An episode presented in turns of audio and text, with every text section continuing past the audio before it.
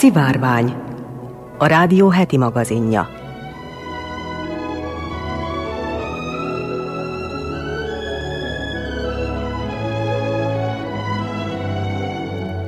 Köszöntöm a szivárvány hallgatóit, Molnár Eleonóra vagyok, színes magazin műsorunk szerkesztője. Olyan témákkal foglalkozunk ma, hogy vajon hány Tyrannosaurus rex élhetett a Földön, haladnak arról a kutatásról is, ami szerint a világ szárazföldi ökoszisztémáinak csupán a 3 százaléka érintetlen. Értesülhetnek arról, hogy magyar hardverrel és szoftverrel készít fotókat az évtized végén elstartoló európai üstökös vadász űrszonda. Majd szólunk arról, hogy nukleáris meghajtású űrhajót tervez a DARPA. Ökológiai témánk a mikroműanyag, hiszen több ezer tonna lebeg belőle a Föld légkörében.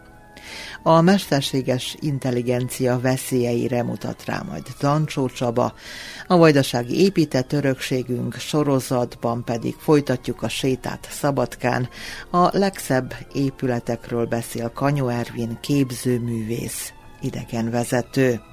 Az ügyeletet csapat nevében jó vételt és kellemes időtöltést kívánok.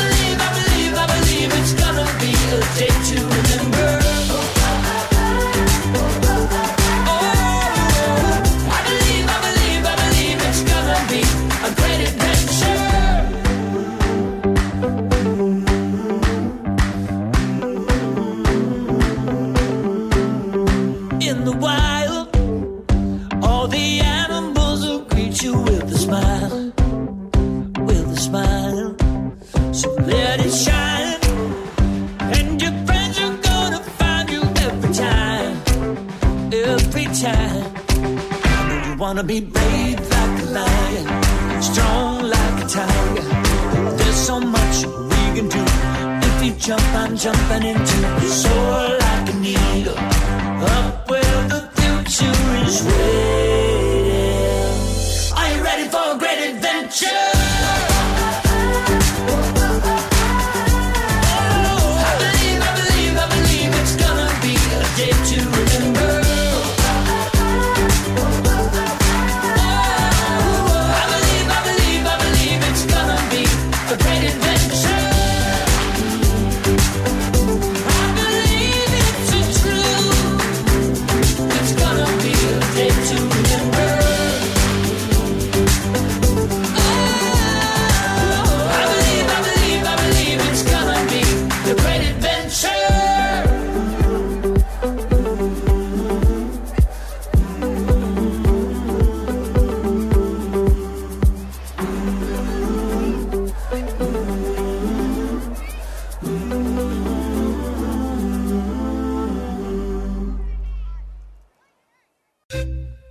Önök a szivárványt hallgatják. A Kaliforniai Egyetem kutatói szerint nem lehet biztosan tudni, de az összes valaha élt Tyrannosaurus rex száma minimálisan 140 millió, maximálisan 42 milliárd volt. Összesen tehát két és fél milliárd példány élhetett a Földön a Tyrannosaurus rexből, az egyik legismertebb dinoszaurusz fajtából, számolták ki a Kaliforniai Egyetem Berkeley intézményének kutatói, akik a Science folyóiratban publikálták az első dino számlálás eredményeit, írja az MTI. A rendelkezésre álló tudományos adatok alapján a Berkeley kutatói kiszámították, hogy ezek az ősülők 15 éves korukra érhették el az ivarérettséget, minden generáció mintegy 19 évig élhetett, a felnőtt állatok súlya 5,2 tonna körül lehetett, és átlagosan minden 100 négyzetkilométerre jutott egy példány 2,3 millió négyzetkilométer összterületen. Ezekből az adatokból kiindulva a kutatók arra a következtetésre jutottak, hogy a bolygón egy adott pillanatban mintegy 20 ezer T-rex élhetett, és a faj 127 ezer generáción keresztül maradhatott fenn. Ez azt jelenti, hogy 2,5 millió év alatt összesen 2,5 milliárd T-rex élt a Földön. A Berkeley kutatói is elismerték, hogy becslésük meglehetősen nagy hiba százalékot tartalmaz. Az összes valaha élt Tyrannosaurus rex száma minimálisan 140 millió, maximálisan 42 milliárd. Ennek átlagát határozták meg mintegy két és fél milliárdban. Az időszak pedig, amelyben a gigantikus állatok Észak-Amerikát rótták 1,2 milliótól 3,6 millió évig terjed. Szakértők szerint, ha a T-rexből csak 2,5 millió élt volna, és nem 2,5 milliárd, valószínűleg soha nem tudtuk volna meg, hogy valaha is léteztek. A T-rex volt minden idők legnagyobb húsevő szárazföldi állata. A faj valószínűleg akkor halt ki, amikor egy aszteroida csapódott be Mexikó területén, kipusztítva a Földön hajdan létező fajok háromnegyedét.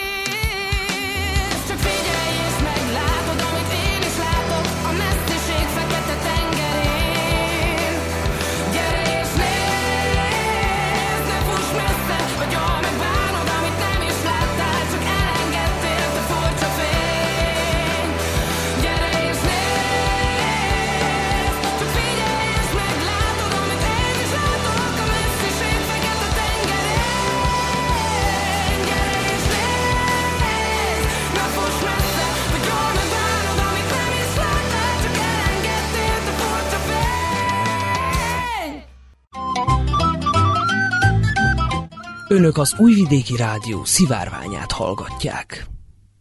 A világ szárazföldi ökoszisztémáinak csupán 3 a érintetlen egy brit kutatás szerint. A vadonnak az emberi tevékenység által háborítatlan töredékei főként az Amazonas és Kongó trópusi erdeinek, Kelet-Szibéria és Észak-Kanada erdeinek és tundráinak, valamint a Szaharának a részei. Az invazív idegen honos fajok, például a macskák, rókák, nyulak, kecskék és tevék súlyos károkat okoznak viszont Ausztrália honos fajaiban. A vizsgálat során nem találtak érintetlen területeket, írja a The Guardian. A tudósok javaslatai szerint kis számban vissza kellene telepíteni a fontos állatfajokat, például elefántokat vagy farkasokat a sérült régiókba. Ezzel a lépéssel akár a világ szárazföldi területeinek 20%-án helyre lehetne állítani az ökológiai érintetlenség állapotát. Korábbi elemzések arra jutottak főként műholdas felvételek alapján, hogy a föld felszínének 20-40%-át csak kismértékben befolyásolta az ember.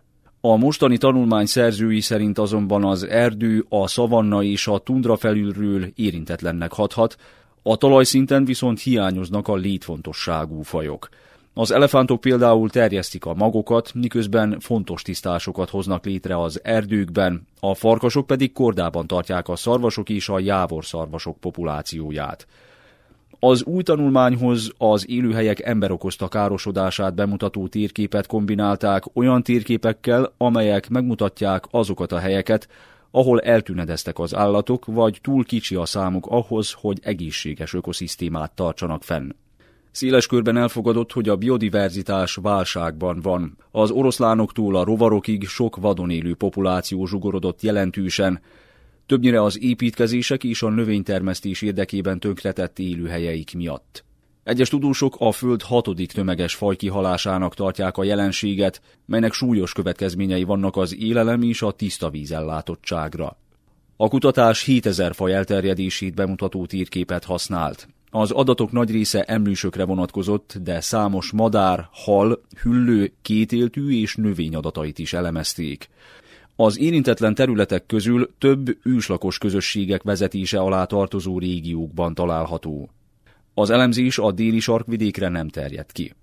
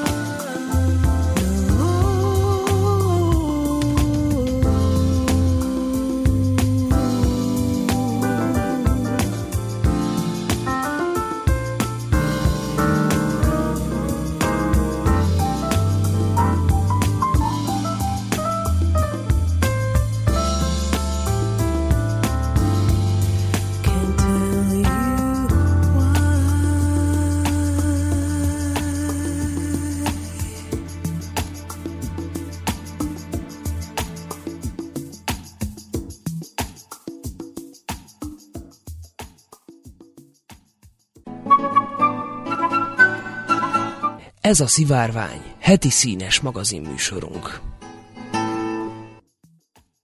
Magyar hardverrel és szoftverrel készíti a fotókat majd az évtized végén elstartoló európai üstökös vadász űrszonda. A Csillagászati és Földtudományi Kutatóközpont Csillagászati Intézete már az ötlet kidolgozásától kezdve közreműködik az európai űrügynökség és az ISA Comet Interceptor nevű űrszonda programjában olvasható az Ötves Lóránt kutatási hálózat minapi közleményében. A 2029-ben startoló Comet Interceptor lesz az első olyan szonda, amelynél a start idején még nem tudni, melyik égitestet látogatja majd meg. A cél ugyanis egy olyan üstökös vizsgálata, amely 4,5 milliárd évvel ezelőtti keletkezése óta első alkalommal érkezik a naprendszer belső vidékeire. Az ilyen objektumokat csak napközelségük előtt egy-két évben lehet felfedezni. A Comet Interceptor ezért a start után az egyik úgynevezett Lagrange pontban várakozni kezd az űrben a megfelelő égitest felfedezésére készen. A találkozásra a jelenleg tervezett legnagyobb égbolt felmérési program Csillében felépítendő nagy szinoptikus felmérő távcső becslései alapján kerül majd sor. Mivel az égitest mérete, fényvisszaverő képessége és a találkozó pálya elemei nem ismertek előre, a célpontot megörökítő kamerának sokféle képrögzítési viszonyhoz kell alkalmazkodnia. Ennek kidolgozását és megvalósítását magyarországi cégek végzik a Csillagászati és Földtudományi Kutatóközpont tudományos tanácsadása mellett svéd kamera tervezők közreműködésével.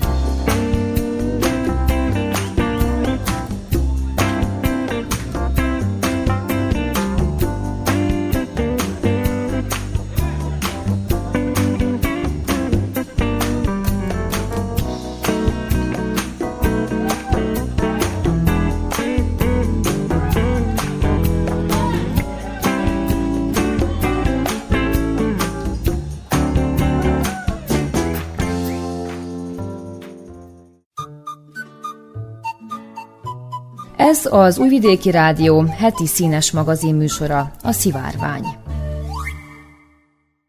Nukleáris meghajtású űrhajót tervezett a DARPA, a Lockheed Martinnal és a Blue Origin-nel. Bár az emberi személyzettel végrehajtott mélyűri küldetések még évtizedes távolságban vannak, a szakértők szerint valószínű, hogy a jövőbeli emberes űrutazásokon fontos szerep juthat a nukleáris hajtóműveknek, vagyis az atomreaktorral működtetett űrhajóknak. Maga a koncepció nem új keletű. A NASA már a 70-es években kacérkodott az atommeghajtású űrhajó fejlesztésének gondolatával, csak a költségvetési korlátok miatt inkább félretették a technológiát. Most azonban úgy látják, hogy a Mars missziók hordozó rakétáihoz is nukleáris hajtóművet kellene használniuk.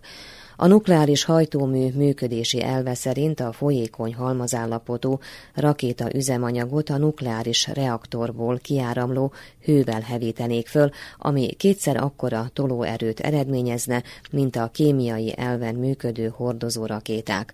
A koncepció a Pentagon fantáziáját is felcsigázta. A Védelmi Minisztérium fegyverfejlesztési divíziója a DARPA azzal bízott meg három űr- és hadipari fejlesztésekben jártas vállalatot, hogy készítsenek alacsony föld pályán közlekedő űreszközökhöz nukleáris meghajtású hajtóművet. A megbízást az amerikai hadipar két rendszeres beszállítója, a General Atomics és a Lockheed Martin, illetve az Amazon alapító Jeff Bezos űripari magáncége a Blue Origin nyerték. Az első prototípus 2025-re készülhet el. A következő másfél év a program első fázisával, a Drákóval, a demonstrációs rakéta készítésével fog telni. Ez alatt a megbízott cégek kétféle megközelítést alkalmazva fognak a Föld és a Hold között közlekedő, gyorsan manőverező űrjárművet alkotni. A Blue Origin és a Lockheed Martin 2,5, illetve 2,9 millió dollárt kaptak a projektre, Ennyibből kell megtervezniük az NTP működő prototípusát. A DARPA ezen felül 22 millió dollárt fizetett a General Atomicsnak a hajtóműhöz használt reaktor fejlesztésére. A projekten dolgozó csoportok már bebizonyították, hogy fejlett reaktorokat, hajtóműveket és űreszközöket tudnak tervezni és gyártani. A Dráko programban szeretnénk kifejleszteni és demonstrálni a jövőbeli űrutazások egyik alapjaként kezelt NTP-t, azaz a nukleáris meghajtásos technológiát, mondta a Dráko programigazgatója Nathan Grenier az Egyesült Államok légierejének őrnagya. Automatic. The flames they keep on rising Caught in the magic Of your touch. Under the pressure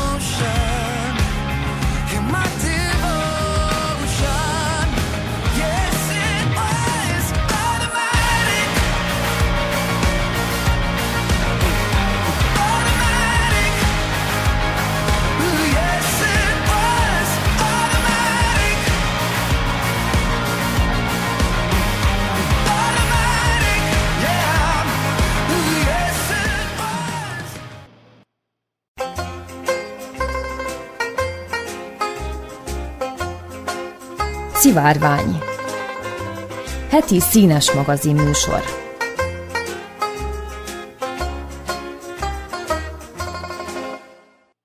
Korábbi kutatások sorra kimutatták, hogy az 5 mm-nél kisebb átmérőjű mikroműanyagok az óceántól a magas hegységeken át a termő talajokig számtalan helyen jelen vannak a környezetben. Amerikai, osztrák, japán és kanadai légkörkutatók most azt bizonyították, hogy a levegőben is rengeteg a műanyag szemét. A megjelent tanulmány elsőként írta le azt a szennyezési ciklust, amely a mikroműanyagokkal zajlik az atmoszférában. A kutatók szerint eredményeik rávilágítanak arra, hogy a mikroműanyagok korunk egyik legégetőbb környezeti problémáját jelentik.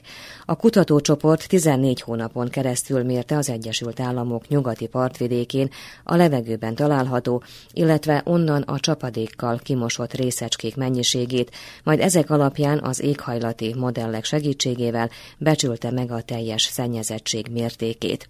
Ezek alapján azt állítják, hogy az általuk vizsgált területek felett a vizsgált időszakban mintegy ezer tonna mikroműanyag található a levegőben.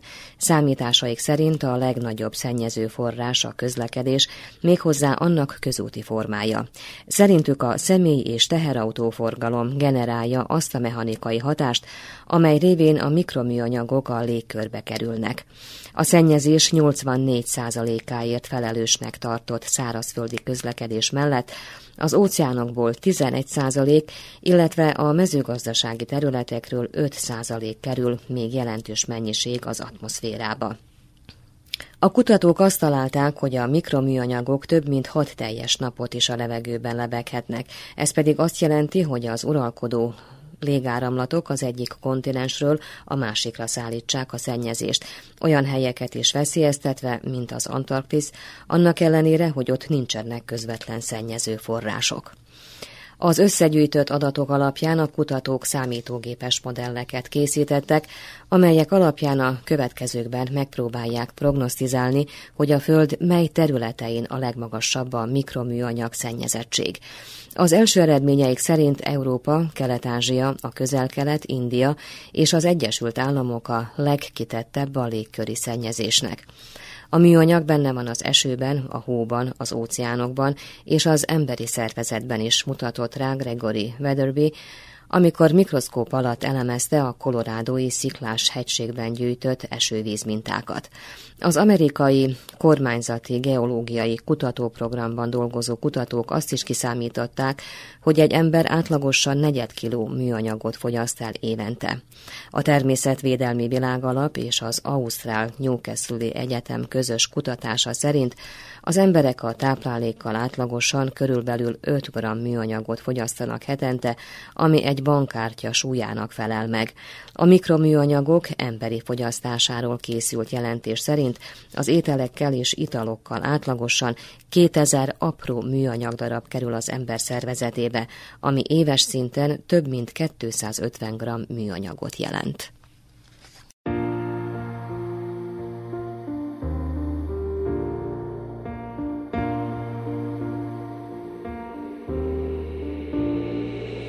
Ébred a reggel, új napot kezd meg. Az, hogy még élek, az nem véletlen. Vihar volt tegnap, mégis arra bíztat Legyen erőm, újra meg újra Nem azért születtem, hogy befejezzem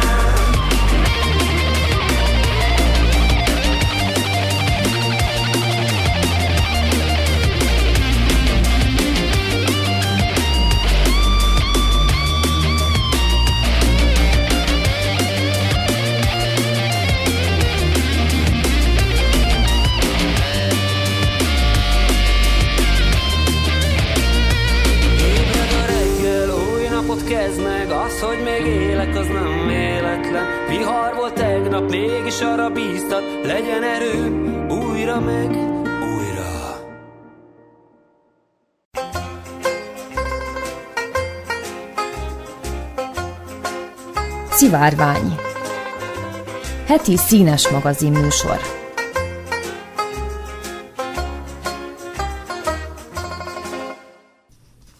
Lehet-e a nagyszerű emberi szellemet a gép zömmögésével helyettesíteni? Természetesen lehet, de az nem biztos, hogy veszélytelen és káros következmények nélküli. Hogyan lehet az ellenőrzést és a döntést, hozatalt mégis emberi kézben tartani? A mesterséges intelligenciát érintő témakörben ezek a kérdések foglalkoztatják Dancsú Csabát. A szerb kormány döntést hozott arról, hogy mesterséges intelligenciát kutató intézetet létesítenek. Már korábban közölték, hogy ez új vidéken lesz. Ma már a legtöbb ország foglalkozik ezzel a témával, a mesterséges intelligencia kifejlesztésével, tanulmányozásával. Magyarország mesterséges intelligencia stratégiát dolgozott ki. A mesterséges intelligencia segített a koronavírus elleni vakcína kifejlesztésében is. Meskó Bertalan, orvosi jövőkutató, a The Medical Futurist Institute vezetője. Hogyha egy technológia intelligenciát mutat, azt mesterséges intelligenciának mondjuk. Gép, robot, algoritmus. Az EMI az nem a science fictionből való, az EMI az nem a távoli jövőhöz tartozik, az EMI az már itt van és most. Nyilván, hogy a mesterséges intelligencia mindenhova bevonul, egyre szélesebb körben alkalmazzák. A mesterséges intelligencia az életünk több területén is jelen van, mint azt elsőre gondolnánk, és egészen elképesztő dolgokra képesek már a tanuló, gondolkodó algoritmusok és programok. Gondoltad volna, hogy a közösségi média böngészése közben, vagy az online filmek és zenék streamelése során is találkozol mesterséges intelligenciával? A Microsoft Who ismertetője. Ezek az alkalmazások olyan algoritmusokat használnak, amelyek megtanulják az ízlésedet, és később olyan tartalmakat ajánlanak, amelyek valószínűleg érdekelnek majd téged. Rengetegen használunk emit nap mint nap.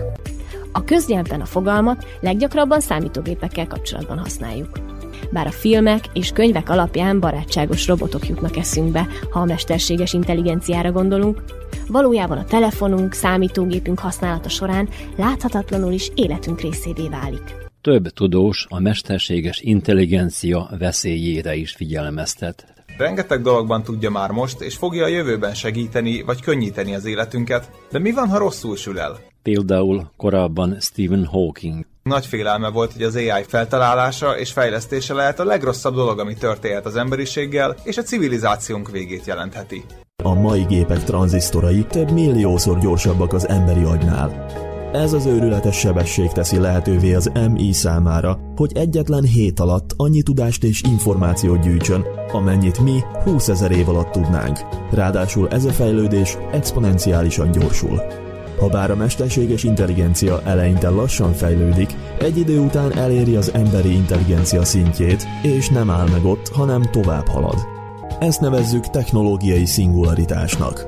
Szerencsére komoly fenyegetéssel még nem kell szembenéznünk, mivel nem kreált még az emberiség teljesen önállóan gondolkodó mesterséges intelligenciát. Mint az Euronews beszámolt róla. A mesterséges intelligencia egy nap legyőzheti a betegséget és a szegénységet, de a tudósoknak vigyázniuk kell arra, hogy olyat ne alkossanak, ami nem kontrollálható. Erre figyelmeztetnek egy nyílt levélben a világ legkiválóbb mesterséges intelligenciával foglalkozó kutatói. A szuperintelligencia fejlődése során valószínűleg rohamos ütemben változtatja majd meg a saját szerkezetét, hogy mindig hatékonyabb és gyorsabb legyen a korábbi változatánál. Francesca Rossi, a számítástechnika professzora, aki a Harvardi és a Páduai Egyetemen oktat, kifejtette, Egyre értelmesebb gépeket kell építeni, de nagyobb figyelmet kell fordítani a biztonságra, és ellenőrizni kell a viselkedésüket. Természetesen olyan intelligens gépekre van szükségünk, amelyek ellenőrizhetőek. Érdekes, hogy a tudományos fantasztikus írók ebben is megelőzték a tudományt, mint ahogy Verne Gyula vagy Herbert George Wells. Van egy nagyszerű regény, amely nem annyira ismert, ám elképesztően megelőzte korát, és foglalkozott ezzel a témával is. Egy szovjet szerző, Oles Berdnik Titánok útja című könyve, még a hatvanas évek derekán írta. Ebben több minden olyan izgalmas, tudományos kérdést tárgyal a szerző, amelyek még csak most kerültek napirendre. A regényben az olvasható, a világok nagy szövetségének tanácsa ülést tart, és a tudósok a következőket fejtik ki. Gondolkodási szerveink, amelyek csak lassan fejlődtek, reménytelenül elmaradtak a tudomány sebes rohanása mögött.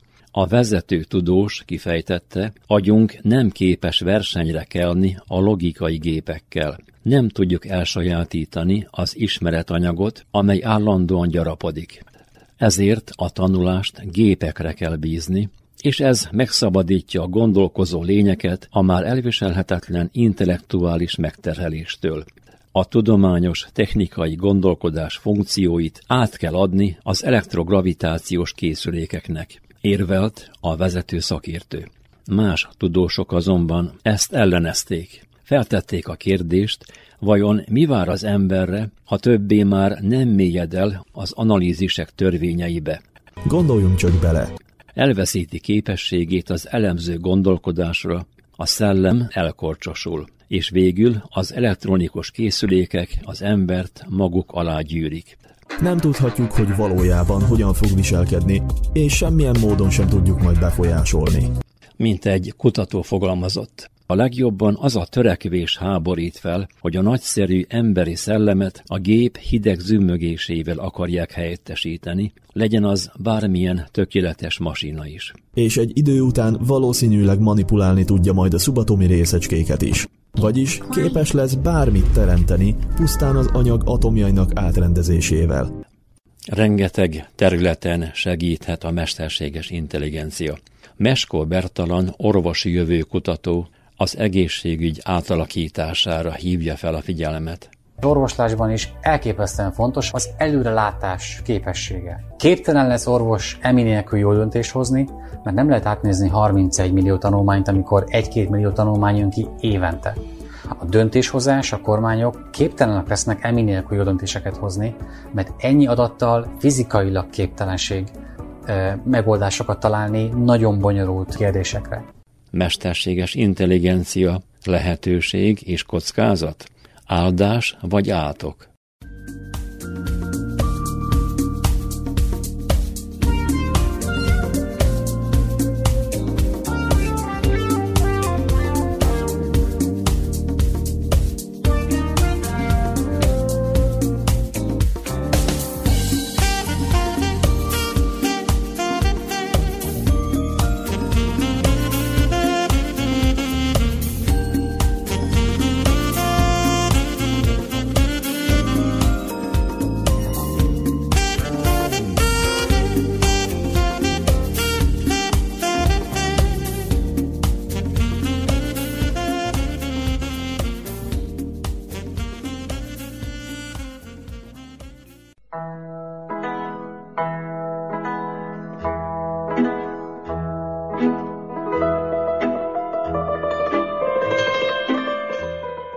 Vajdaság kuriózumai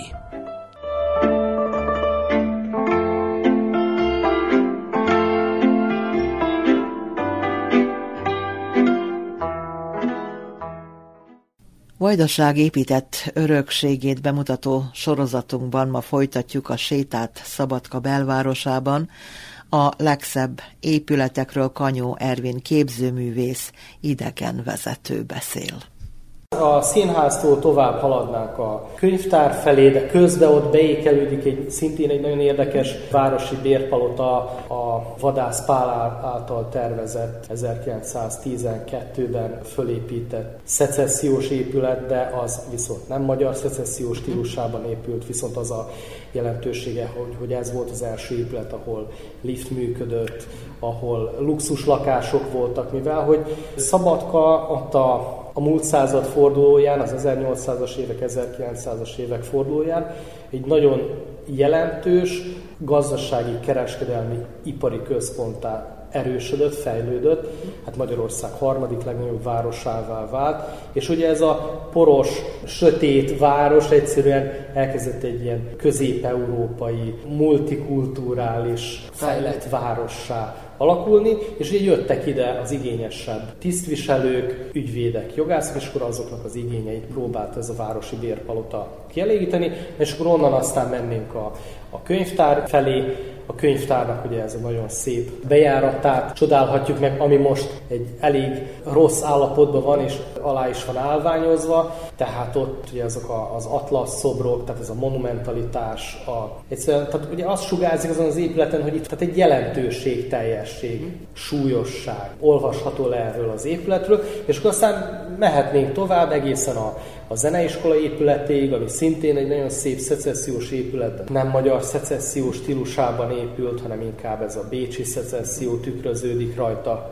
Tehát ugye szintén nagyon szép, és akkor odaérnénk a városházához. És akkor aztán én még elvezetném a kedves társaságot a katedrális irányába, de közben a katedrális felé félúton ott van egy nagyon szép és nagyon jelentős épület, a Szent Rókus kápolna, ami a város ilyen elég fontos eseményeihez kapcsolódik. Tehát egyrészt a, a Szent Rókus kápolna, tehát hogy a Szent Rókus az a ragályos betegségben szenvedőknek a védőszentje. Tehát a, amikor végig pusztítottak a városon ezek a ragályos betegségek, például a pestis vagy a kolera, akkor sokszor egy ilyen betegség után fogadalmat tettek az emberek, hogy, hogy akkor nem tudom, megváltoznak, vagy máshogy fognak gondolkodni, hogy ne jöjjön vissza ez a, ez a pusztítás, és azért építették a ezeket a kápolnákat, Szent Háromság szobrokat mindenfelé. És ugye ez a hármasság, ugye megint csak a vallásos épületről van szó,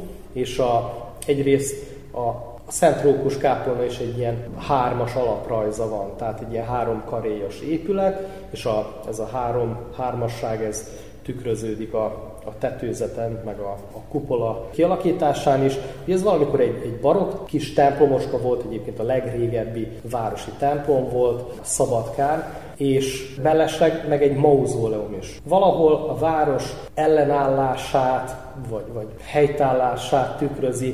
Tehát a, a város az 1700-as években a Rákóczi szabadságharcban a Labancok oldalán állt, és ugye a Rákóczi csapatai megtámadták a várost, el is foglalták, és a város védőket, akiket lekaszaboltak, később aztán ide temették el, és akkor ennek a, ennek a mauzóleumnak, ez, tehát egy mauzóleumá alakították át. Aztán később ugye ide jártak a, főleg a Bunevác nemzetiségű lakosai, a városnak, és, és egy időben, hogy a város fejlődött, akkor ezt így úgy gondolták a város építők, hogy le kellene bontani, mert hogy zavarja a forgalmat.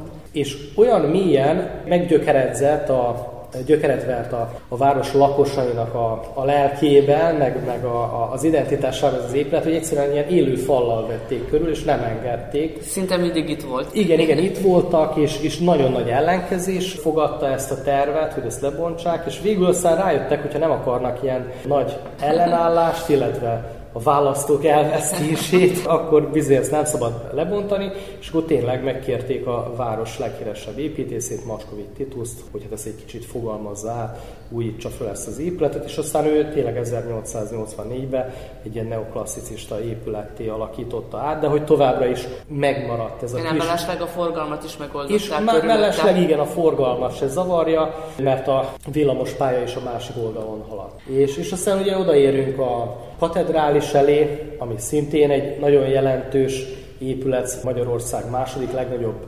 temploma volt, templom épülete volt, 60 ezer hívő tartozott ahhoz a plébániához, ami egy óriási ugye, létszám, tehát ki kellett elégíteni ezeket az igényeket, és a mérete miatt is ugye, tehát, hogy a mérete is ezzel van párhuzamba. És akkor aztán, aztán a népkör felé venném az irányt, és a népkör épülete ugye, ami 1878-ban épült, tehát egy ilyen nagyon fontos kulturális központja volt a szabadkai magyarságnak, hiszen itt színjátszókörök, népdal, dalárdák voltak, meg egyáltalán ilyen városi dalárdák működtek itt, tehát a szabadkai magyarságnak kulturális központja volt, és egy olyan időszakban, amikor Szabadka elkerült Magyarországtól, és a, az itteni a városi magyarság támogatás nélkül maradt, akkor az volt egy bázis, tehát a népkör képezett egy bázist, ami a lángot őrizte. És ugye ez, ez egy nagyon jelentős. Akkor aztán így jönnék vissza a, a zsinagóga felé, tehát a gimnázium felé, a városi gimnázium felé, ami Kosszányi Dezsőnek az alma mátere volt, tehát hogy, hogy ez volt az a jelentős intézmény, ahol igazából ő az első szárnybontogatásokat végezte, és ahol ugye édesapja is igazgatóként tevékenykedett. Úgyhogy mondjuk ez, ez, ez lenne egy ilyen... Ez nagyjából egy, egy négyzetkilométernyi hát ez egy, a városközponti rész? Nem, nem tudom, ez eddig 1600 méter, de, de akkor itt még ne, nem állunk meg, hanem akkor mennénk a Reihel palota felé. Annak a Reihel palotának, meg, meg a Reihel palota környékének, most nem is beszélek annyira a Reihel palotáról, hanem a környékének van egy érdekes sztoria, történelmi sztoria. Mert ugye ezek, azért általában ezek a történetek, ezek ilyen régi történetek. Most jó, lehet, hogy ez valakit untat, de de hogy, hogy ezek azok az épületek, vagy azok a történetek, amelyek így már nem láthatóak, vagy, vagy hát akkor értékelhetőek, hogyha a háttér tartalmat tudja. Van egy olyan kuriózum Szabadkán, Rájhel palotával szemben, ugye ott van a Rájhel Park. És ennek a parknak különböző nevei voltak. Volt az Mária Terézia Park, volt az, az Lenin Park, és ugye most különböző korokban. Különböző korokban, attól függően, hogy, hogy mi volt az a politikai jelentősége, amit hangsúlyozni kellett, viszont függetlenül attól, hogy változott a neve ennek a kis térnek, ennek a szép zöld parknak, nagyon szép épületek veszik körül. Tehát a Rájhát palotán kívül ott van a Mamuzsics palota, a sarkon, a sárga épület, aminek az érdekessége, hogy a polgármester városi palotája volt, annak a polgármesternek a városi palotája, aki már fontolgatta az új városháza építését. És ez a palota egy neoreneszánsz épület, tehát ő még nem a szecesszióban gondolkodó polgármester volt, viszont az ő ideje alatt erőteljesen kezdett el fejlődni a város. Tehát megépült a vasút, a ipari épületek épültek, bankok, bankházak létesültek, tehát megjelent a nagy tőke a városba, és a város terjeszkedett, és egy ilyen luxus negyedet kellett végülis az új igényeknek kiépíteni, és hát ez a luxus negyed, ez hol is lett volna a legjobb, tehát a vasút és a város között. Az egyetlen gond az volt, hogy ott egy ilyen égtelenkedett egy mocsár. Ezt a mocsarat, ezt ki kellett szárítani, föl kellett tölteni, tehát két évig hordták oda a homokot szekerekkel, amíg föltöltötték, és kiparcellázták, és láss csodát, senki nem akart ott építeni, mert hogy bizalmatlanok voltak az emberek, tehát ingatag, ingoványos talaj, stb. megsüllyednek az épületek, és hát mit volt mit tenni a város vezetőjének, polgármesterének, tehát fölépítette a saját házát, hogy demonstrálja, hogy hát emberek nézzétek, tehát itt ha lehet házat, lakni, palotát igen. építeni, és hogyha én is merek, akkor ti is merjetek, és akkor aztán az övé lett az első,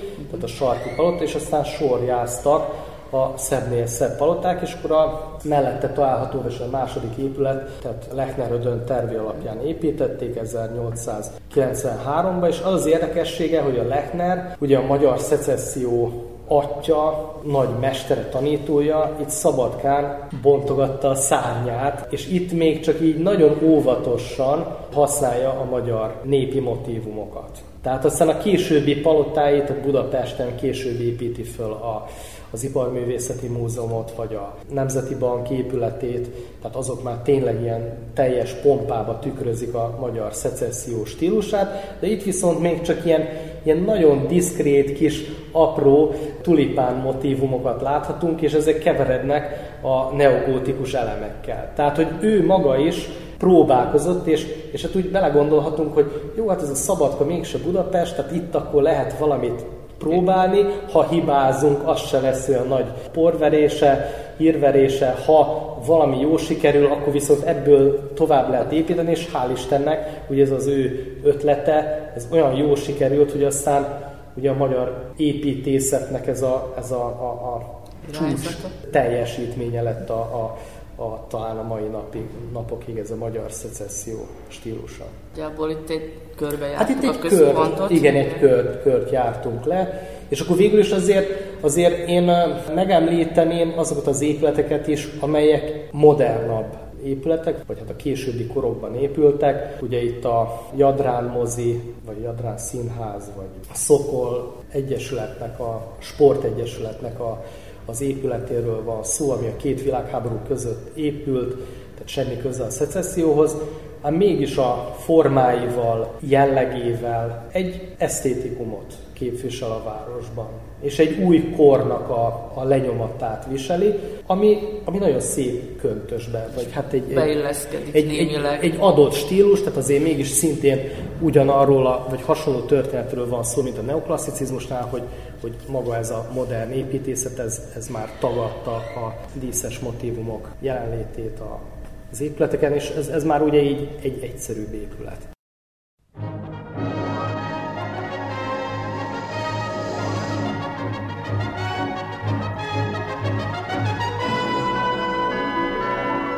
A szivárványt hallották. Heti színes magazin műsorunkkal egy hét múlva jelentkezünk ismét. Az ügyeletes csapat nevében Molnár Eleonóra köszöni figyelmüket. Kellemes hétvégét!